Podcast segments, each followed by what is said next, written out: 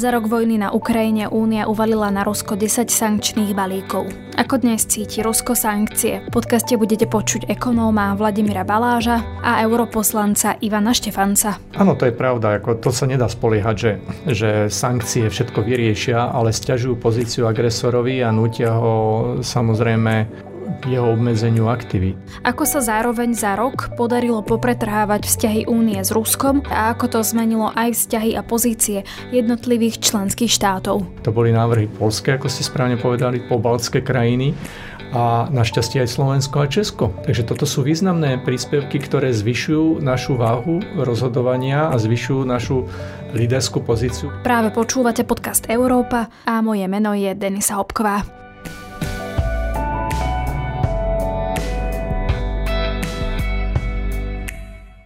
Štúdiu momentálne vítam europoslanca Ivana Štefanca za KDH. Témou budú, bude desiatý balík sankcií proti Rusku, ale teda aj tie doterajšie sankcie a aj vlastne, či sa podarilo popretrhávať vzťahy únie s Ruskom. Dobrý deň, Prajem. Dobrý deň, ďakujem za pozvanie. Začala by som teda hneď tou otázkou, ktorú som spomenula ako poslednú v úvodnom komentári, teda, že ako sa podarilo popretrhávať tie vzťahy únie s Ruskom alebo vzťahy Európy s Ruskom, pretože je teda rok od vojny a hovorilo sa, že teda Európa je závislá najmä kvôli plynu a rope na, na Rusku a tak teda ako sa to teda podarilo za ten rok? Za ten rok sa urobili naozaj zásadné zmeny a tie sankcie sa dajú rozdeliť do troch oblastí. Poprvé to boli sankcie na ľudí, personálne. Momentálne tých ľudí, ktorých sa to stiahuje, je už 1473 a 205 subjektov. V druhom rade to boli e, sankcie v oblasti finančných služieb a služieb pre podniky, ktoré tiež treba povedať, že zabrali veľmi silno. No a po tretie tu máme sankcie surovinové a technologické, ktorými sa mal oslabiť agresor, najmä jeho vojenská sila a samozrejme schopnosť financovať túto zločineckú agresiu. Takisto treba povedať, že to, čo sa zmenilo, tak zmenila sa naša závislosť, európska závislosť surovinová. Keď pred rokom sme mali dovoz plynu 40% z Ruska, v decembri to bolo 6% e, všetkého plynu, ktorý išiel z Ruska. To sú zásadné zmeny. To, čo je obsiahnuté v sankciách surovinová, to je dovoz z ropy po mori a uhlie ale ukazuje sa, že najmä v posledných mesiacoch e, to má zásadný vplyv na ruský štátny rozpočet, ktorý má o 40% nižšie príjmy oproti predpokladu. Áno, ja sa ešte dostanem k tým sankciám, ale možno aj skôr som teda smerovala aj k vzťahom, napríklad, lebo Nemecko bolo pred e, tým, ako začala tá veľká invázia väčším obchodným partnerom Moskvy. Takže či teda napríklad e, ten vzťah Nemecka, Ruska, či je to dnes o niečom inom a zároveň či to neukázalo napríklad aj e, to, že Viktor Orbán v tej Európskej únii si ide trošku svojou cestou. Naozaj vzťahy v rámci únie sa zmenili. Chcem zdôrazniť skutočnosť, že čo som ja na európskej pôde, čo pôsobím v Európarlamente od roku 2014, nezažil som takú jednotu v žiadnej otázke ako v podpore Ukrajiny a v odsudení a potrestaní Ruska za túto zločineckú agresiu. Ale máte pravdu, že jednotlivé štáty sa k tomu správali v začiatku inak. Kým sme k tejto jednote dospeli, tak e, tá cesta nebola jednoduchá a nebola e, úplne hladká. Nemecko sa postupne menilo, veď všetci si pamätáme, ako to trvalo, kým e, vôbec e, sa odstavil Nord Stream 2, koľko to trvalo, kým začali dodávky zbraní, keď už ostatné krajiny s tým súhlasili. Takže tá cesta Nemecka trvala dlhšie, dokonca Španielsko, Taliansko malo jednoznačnejší postup ako Nemecko. Pamätáme si vo Francúzsku, ako prezident Macron tri mesiace po začatí invázie e, sa snažil presvedčiť prezidenta Putina o nejakom mierovom riešení, pokiaľ pochopil, že s diktátorom sa neviednáva, že musí držať európsku jednotu. A samozrejme zmenilo sa to, že na začiatku tohto, tejto invázie Ukrajina bola asociovanou krajinou, nie že už kandidátskou krajinou únie. To je takisto zásadný zdroj financovania pre obranu Ukrajiny, že môže mať prístup k viacerým prostriedkom a je to aj morálna podpora Ukrajiny. A Maďarsko, keď ste sa pýtali, aby som ho nevynechal, no tak Maďarsko sa snaží hrať e, hlavne cez Viktora Orbána niekedy nepochopiteľnú politiku akéhosi trojského konia, ale napriek všetkému treba povedať, že za tie sankcie vždy e, zahlasuje tie sankcie sú vždycky predmetom jednomyselného hlasovania a nakoniec všetky krajiny to podporili. Áno, ale ukázalo sa, alebo neukázalo sa aj, že Maďarsko má trošku hrstí úniu tým, že dokáže v úvodzokách vydierať, že dobre podporím sankcie, ale možno budem za to niečo chcieť, ako napríklad, keď sa hovorilo o tom, že Maďarsku môžu, môže Únia zobrať peniaze a napokon práve to vyzeralo, že to nestane, pretože si možno Orbána nechcú pohnevať, niektorí to takto čítali. No, celkom takto nie, ale máte pravdu, že to vydieranie tam je zo strany Maďarska, že odpustíte nám teraz hm, nejaké sankcie z európskeho rozpočtu, pustíte nám fond obnovy, keď podporíme sankcie. Áno, toto bolo na stole a je to stále na stole, ale pozrite sa, aký je výsledok. Fond obnovy celý nie je pustený. Je pravdou, že časť z neho bola pustená v Maďarsku, ale druhá väčšina peňazí stále je e, zadržiavaná práve pre potrebu antikorupčných opatrení v Maďarsku. Dôvod je, že tie eurofondy jednoducho sú rozkrádané, že to, to rozdeľovanie je netransparentné. A tento dôvod, pokiaľ sa nezmení, no tak e, musíme držať faktickú úroveň, aj budeme držať e, faktickú úroveň a budeme tlačiť my Viktora Orbána k múru a nie on nás. Aj keď sa treba povedať, áno, o to snaží. Snaží sa o toto vydieranie, ale nakoniec výsledkom je to, čo je, teda 10 balíkov sankcií. A samozrejme Nemecko, Francúzsko, to sú najväčšie ekonomiky, ekonomiky v rámci Únie a Taliansko. Ale či sa trošičku počas toho roka vojny neposilnili pozície napríklad Polska, lebo on veľmi výrazne podporuje Ukrajinu No zdá sa, zdá sa niekedy, že to Polsko je možno väčší líder v tom dodávaní zbraní pre Ukrajinu ako také Nemecko napríklad. Myslím, že je to tak, že s, toj, s tou aktivitou sa posúva ťažisko rozhodovania do strednej Európy. Dovtedy, do začiatku tejto invázie, viac menej ten motor a to rozhodovanie malo v rukoch Francúzsko a Nemecko. A na čom sa Francúzsko a Nemecko dohodlo, takmer vždy to platilo, že ostatní sa pridali a či už skôr, či neskôr, ale ten motor únie bol francúzsko-nemecký. Teraz keď sa pozrieme, kto dáva na stôl návrhy o tom, že či Ukrajina bude kandidátskou krajinou, aká bude, mm, aká bude pomoc, či tam pošleme zbranie. To všetko boli návrhy zo Strednej Európy. To boli návrhy polské, ako ste správne povedali, pobaltské krajiny a našťastie aj Slovensko a Česko. V tomto treba povedať, že aj Slovensko Česko zohralo a zohráva významnú úlohu. Veď si pamätáme, e, že kedy sme my darovali e, obranný systém S-300, teraz konečne MIGI, ktoré tu hrzavejú a na Ukrajine môžu zachraňovať životy.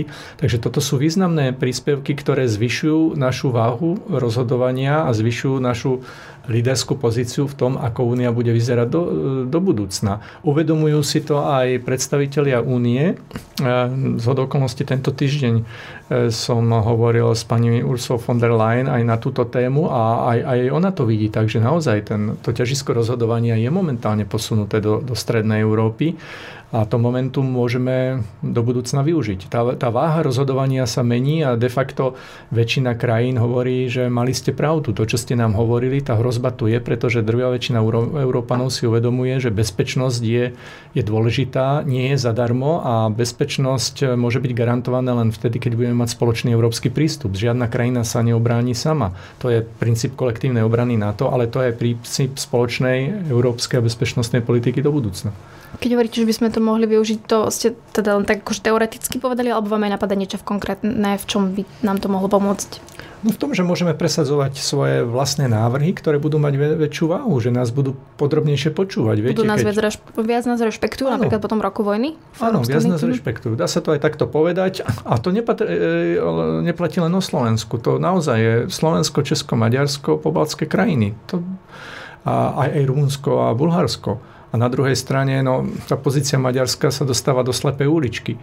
Pred 5 rokmi Viktor Orbán bol jednou z rozhodujúcich síl, ktorý cez e, Európsku ľudovú stranu našu v tom čase e, sa snažil presadzovať svoje návrhy. Dnes je mimo Európskej ľudovej strany, dnes je mimo rozhodovacieho stola a jeho návrhy de facto, keď to tak tvrdo poviem, neberú sa vážne neberú sa vážne, nemá šancu ich e, presadiť. Kdežto keď niekto niečo teraz povie zo Slovenska, Polska, Česka, no tak sa to berie úplne vážne. Posledná otázka k tejto téme. Ne, neubližilo to teda napríklad Olafovi Šolcovi alebo Emanuelovi Macronovi v tom, že dlho sa hovorí, že riešil sa, že kto bude potom ako odísť Angela Merkelová lídrom EU. No zatiaľ to teda tam nie je nejaký asi líder, aspoň tak to vyzerá zvonka. A že či im to nejak neuškodilo, že možno majú menší rešpekt? Povedal by som to takto. E, fakt, že je skutočnosťou, že váha Francúzska a Nemecka v tom rozhodovaní neformálnom klesla, ale skôr stúpla, jak som vysvetloval, tá váha strednej východnej mm-hmm. Európy, ale aj váha európskych inštitúcií teda váha komisie, parlamentu a keď sa pozrieme, kto reagoval skoro, kto bol prvý v Kýve, Roberta Metzola, šéfka Europarlamentu, za ňou Ursula von der Leyen, šéfka komisie. Oni udávali tom. Až potom prišli e, francúzski, nemeckí politici. Čiže aj toto bolo veľmi dôležité, tento politický signál v tej váhe. Poliaci boli máte prvý, pravdu, ne? ešte mm-hmm. predtým bol, myslím, že máte pravdu, ale mm-hmm. v mhm. porovnaní s francúzskom, nemeckom ano. som použil ten príklad, že Roberta Mecola bola prvá z tých e, predstaviteľov únie a pani, pani prezidentka von der Leyen, až potom tam boli ostatní. A vtedy vieme, že Francúzi Nemci riešili úplne iné veci. Až potom sa pridali na túto cestu, ktorá dnes už je ako keby samozrejme, nebola samozrejme pred rokom. Trošičku aj kriticky, mm-hmm. keby tak e, sa hovorilo, že Európska únia až tak dostatočne napríklad finančne alebo najmä finančne nepodporuje napríklad Ukrajinu oproti Spojeným štátom. To tak to bola tá kritika zase za ten rok. To je, to je pravda, ale viete, no tak e, robíme, robíme, čo sa dá. Je pravdou, že Spojené štáty americké dávajú viac peňazí, dávajú viac obranných systémov. Nie je to trošku hamba, veď my sme napríklad Slovensko, Polsko a sme vlastne susedné krajiny a nie je trošku hamba, že Spojené štáty dajú viac ako Európska únia? No tu by sme sa museli pozrieť do kontextu do budúcna. E, e, čo je dôležité a trošku je dozadu, kto čo dáva na obranu. My sme súčasťou kolektívnej obrany Severoatlantickej aliancie, ktoré 75% nákladov e, znášajú Spojené štáty. Čiže e, to je celková situácia, nielen, že Spojené štáty najviac zachraňujú Európu na Ukrajine, ale garantujú európsku bezpečnosť. A toto je dlhodobo treba riešiť. My by sme mali byť e, zodpovednejší, sebestačnejší. My by sme mali ako Európania dávať viac na európsku bezpečnosť. A keď budeme mať väčšie e, bezpečnostné rozpočty, tak potom môžeme aj hrať vyššiu a dôležitejšiu úlohu v takýchto e, vojnách, ako sme bohužiaľ svetkom dnes. Tá situácia nie len z posledného roka. Dlhé desaťročia sa e, nedávalo v Európe na obranu toľko, ako by sa malo a dnes vidíme, že naozaj že je to dôležité. Ale máte pravdu, Američania opäť raz zachraňujú Európu. Po prvej, druhej svetovej vojne, po studenej vojne aj teraz zachraňujú Európu. A Európania by mali byť e, naozaj zodpovednejší e, a dávať viac na svoju obranu. A to nemyslím teraz konvenčné zbranie, to sú kyberútoky, to je bezpečnosť celková, bezpečnosť energetická. Proste to je E, celková problematika, ktorej sa budeme musieť v Európe viac venovať. Únia prijala 10 balíčkov. Zhodujú sa e, aj ekonomovia analytici, že Rusko tie sankcie dajme tomu, nepocítilo tak silno, ako sme si mysleli, ale samozrejme, že ich pocítilo. A teda keby e, si vieme povedať, že tie sankcie, ktoré uvalila Únia na Rusko, tak čo teda tým Rusom v praxi spôsobujú, alebo v čom im teda škodia? Tak tu by sme si tiež mali rozdeliť na drobné, že komu boli tie sankcie, proti komu e, zamerané a čo spôsobili. Ak som hovoril, tá prvá oblasť tých e, ľudských zdrojov, pre všetkým boli sankcie mierené na ľudí, ktorí boli priamo zodpovední za tú zločineckú inváziu, za zmrazenie ich majetku a to zafungovalo úplne bezchybne. Takisto sankcie na finančný sektor zafungovali. A veď nemôžu platiť e, kartami v medzinárodnom platomnom systéme e, v Rusku. E, no ale do tretice tu sú tie surovinové technologické sankcie, ktoré vidíme, že v tom naplňaní E, ešte sú diery, ktoré treba zaplátať. Jednoducho vymahateľnosť tých sankcií je celkom s otáznikom, pretože na jednej strane postihujú až 57% ruského predvojnového dovozu a boli zamerané napríklad, keď nehovoríme teraz o surovinách, ktoré sú známe a ktoré naozaj vzhľadom na uhlie, ale najmä na ropu teraz ruský rozpočet e, postihujú, tak hovoríme pre všetkým o polovodičoch pre ruský vojenský priemysel. E, jednoducho Rusi mali zásoby, nemohli tie sankcie sa pre premenovať, e, prejaviť hneď, lebo oni mali zásoby starých zbraní, aj nových zbraní. Rusi sa dlhodobo pripravovali na túto vojnu.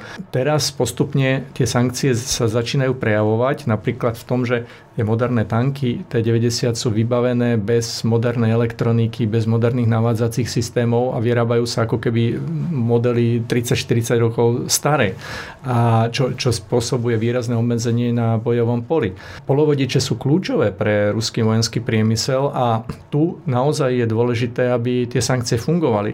Vidíme ale, e, to treba reálne povedať, že nie je tomu vždy tak, pretože sa snažia Rusi ich obchádzať cez iné krajiny, najmä Turecko, Kazachstan, Saudskú Arábiu a to je teraz výzva európskych inštitúcií, aby, aby riešila e, lepší dohľad práve aj s tretimi krajinami, cez ktoré sa Rusko snaží e, sankcie osobitne na polovodiče e, a vyspelú technológiu obchádzať. No a ako to chce teda riešiť Unia? Prvýkrát to rieši v desiatom balíku sankcií, kedy nedodržiavanie sankcií sa stáva trestným činom, to doteraz nebolo. A samozrejme je tu potrebný ďalší dohľad e, a spolupráca colných a daňových orgánov. Je tu potrebný ale aj dohľad národných orgánov, pretože zase na, na, na európskej úrovni nemáme kontrolné orgány na všetko, ale to, že či nejaký colník zadokumentuje na nejaký, nejakú súčiastku, či je to tovar dvojitého použitia alebo nie. Dvojitého použitia znamená, že aj na civilné vojenské účely, no tak toto musí skontrolovať pre všetkým kontrolór na národnej úrovni. Musí tu byť úzka, tajná, úzka spolupráca s tajnou službou a naozaj koordinácia colných a daňových orgánov aj tajných služieb v celej únii. O tom je napríklad tá výzva 12 krajín, ktoré vyzvali na lepšiu kontrolu sankcií. Lebo vidíme, že nie všade to funguje mnohých krajinách sú firmy už vyšetrované, dokonca v Holandsku 45 firiem, eh, ktoré sú vyšetrované, skončili pred súdom za nedodržiavanie sankcií, kde boli evidentné veci, e, čo sa týka motorov a technológií, ktoré mohli byť použité vo vojenských účeloch. E, vidíme, že to je problém na Slovensku a aj v ďalších krajinách. Niektoré krajiny sú na tom lepšie, niektoré horšie, ale evidentne tu je potrebné zlepšiť spoluprácu a koordináciu kontrolných orgánov a taký, taký vrchol, ktorý by mohol pomôcť, je aj zainteresovanie Európskej prokuratúry v tejto oblasti, lebo zatiaľ nemá kompetencie. Pri kontrole sankcií Európska prokuratúra môže vyšetrovať len všetky podozrenia, čo sa týka používania európskych finančných prostriedkov. Pokiaľ sa lídry dohodnú, že aj vymáhanie sankcií bude pod Európskou prokuratúrou, bol by to ďalší významný krok. Ale nie všetci sú zástancovia toho, takže otázne je, či to prejde vôbec. Áno, áno, to je zatiaľ otázka. Preto som povedal, že to je ako ďalšia možnosť. Tam sú zatiaľ 4 krajiny, ktoré s Európskou prokuratúrou nespolupracujú. Ktoré sú to teda Maďar, okrem Maďarska? E, tie 4 krajiny sú Írsko, Maďarsko, Polsko a Švedsko. Potom teda ešte ten desiatý sankčný balík, tak tam e, sa Únia snaží zastaviť iránske dodávky dronov do Ruska napríklad napríklad? No áno, snažíme sa zastaviť iránske dodávky, však e, Irán je tiež pod sankciami, takže ináč toto pekne ukazuje táto situácia aj tú geopolitiku, že Irán, Rusko nakupuje zbranie e, v Iráne a v Severnej Koreji, čiže v najmilitantnejších, najdiktátorskejších režimoch. Dokonca tento týždeň boli informácie, že rokujú o dodávkach munície s africkými krajinami, s Mianmarom, čiže úplne ako je vidieť, kto kde je na nejakej strane. A na druhej strane Ukrajina, ktorú podporuje viac než 70 demokratických krajín. Takže vidieť význam celého, e, celej tejto situácie a tej e, zločineckej invázie, že o čo tu ide. E, takže ten vplyv na Irán je cez samozrejme ďalšie sankcie, cez našu kontrolu, lebo ako sme už spomínali, ten zostrelený iránsky dron, ktorý e, zostrelili Ukrajinci, tak ten mal motor rakúsky, ktorý bol vyvezený zo Slovenska. Čiže to je, to je práve to, čo hovorím, že aj, aj Irán budeme penalizovať nielen sankciami, ale aj tým, že budeme pozerať na to, či správne naši colníci deklarujú tovar, či nie je na, na vojenské účely a možné ho použiť a že, že budú aj kontrolovaní. No a čo sa týka 10. balíka sankcií, už sme hovorili, že to je zásadný zlom v tom, že sa, že sa za, zavádza trestný čin, nedodržiavanie, nedodržiavanie sankcií, ale okrem toho sú tam ďalšie veľmi, veľmi zaujímavé veci, ktoré sú celkom precedensom, pretože sa zavádza aj zákaz pôsobenia ruských štátnych príslušníkov v riadiaci orgánov spoločnosti kritickej infraštruktúry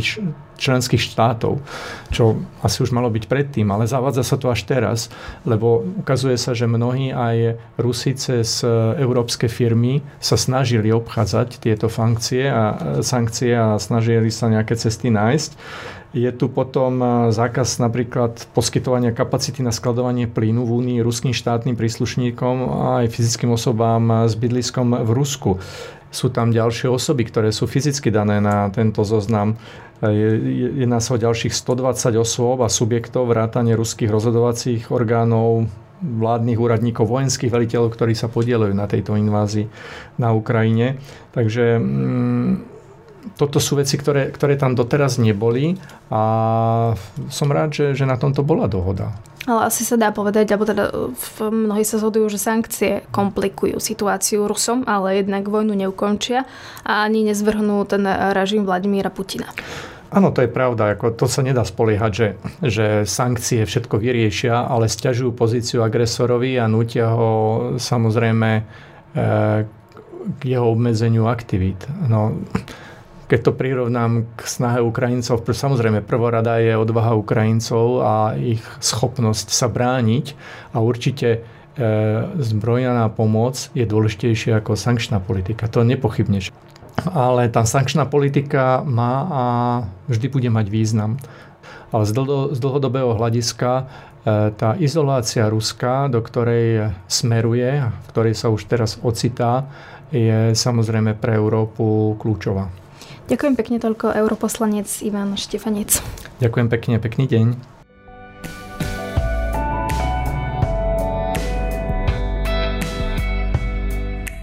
Momentálne vítam na linke ekonóma Vladimíra Baláža a témou teda budú protiruské sank- sankcie, či teda zaberajú, nezaberajú a, a podobne. Dobré ráno, prajem. Dobré ráno vám prajem. Vo svojom blogu ste spomínali, alebo teda v takom článku ste teda spomínali, že Rusko sa dokázalo vysporiadať so sankciami v 2014. Tie teda boli na nich uvalené po anexii Krímu. E, možno keby viete aj tak v krátkosti zhrnúť, že ako to, že vtedy to dokázalo a že možno asi tá situácia dnes bude trošičku iná. Predpokladám, že tie sankcie vtedy asi neboli také razantné. Tie um, sankcie boli ďaleko miernejšie a vlastne tam nebola tá hlavná sankcia, to je vlastne ako keby pozastavenie a vlastne exportu ruských palív, najmä ropy a plynu do západnej Európy. Ako treba vidieť, že každá krajina z niečoho žije a vlastne Rusko, aj bývalý sovietský svet, vždy žili z exportu energií. A to vždy platilo aj platí, 60% príjmov ruského štátneho rozpočtu je vlastne z predaja plynu a ropy. Čiže ten hlavný zámer v súčasných sankciách na rozdiel od roku 2014 bolo čo najviac pozastaviť ruské exporty, aby teda Rusko stratilo svoj hlavný zdroj príjmu. Poďme to možno zhrnúť, že ako je na tom dnes teda Rusko, ako tie sankcie teda udreli a či sa to dotýka už aj bežných Rusov alebo nedotýka a čo dnes Rusku chýba? Ak by ste chceli e, nejaké presné čísla, tak bohužiaľ nemôžem poslúžiť a nikto vám to presné čísla nedá, pretože Rusko prakticky prestalo publikovať nejaké štatistiky o príjmu z ropy, o hospodárení krajiny, o vývoju hrubého domáceho produktu a tak ďalej. Čiže je veľmi ťažké sa dostať nejakým objektívnym údajom do samotného Ruska. Ten vývoj Rus, v Rusku môžete paradoxne odhadovať len na základe jeho obchodu s inými štátmi. Keď teda Rusko vyvezie niečo do Číny, Indie alebo iných štátov, tie to proste znamenajú a stade potom môžete vidieť, že či to Rusko pokračuje v exporte tých palív alebo nie. Pravda je taká, že tie ruské exporty sa o niečo znižili, ale Rusko sa potom dokázalo aj keď teda za cenu určitých obetí preorientovať na nové trhy. A tie nové trhy to sú predovšetkým eh, India a Čína, ktoré eh, dostávajú ropu prostredníctvom ruských tankerov čiže už to nie sú plynovody ani ropovody, ale sú to tankery a dostali veľký tú zvýhodnenú cenu. To znamená, že áno, tie exporty pokračujú, ale je ich menej a samozrejme sú za zvýhodnenú cenu pre tieto destinácie. To znamená, že Rusko má teraz ďaleko menšie príjmy, ako malo predtým. To sa začne postupne ukazovať aj na situáciu ruskej ekonomiky, ale to môže trvať tie roky, kým tú krajinu to naozaj vyčerpá. Či tá Čína dokáže vlastne a aj tí ďalší spojenci nahradiť to, čo Rusku bolo zobraté zo strany napríklad Európy? No ako sme povedali, Rusko naozaj aj ten bývalý sovietský zväz žil len prakticky z exportu ropy a plynu. A západná Európa bola samozrejme taká najväčšia destinácia, pretože je geograficky blízko, určite bližšie Moskvy do Berlína ako do Pekingu. Keď sa pozrite na tak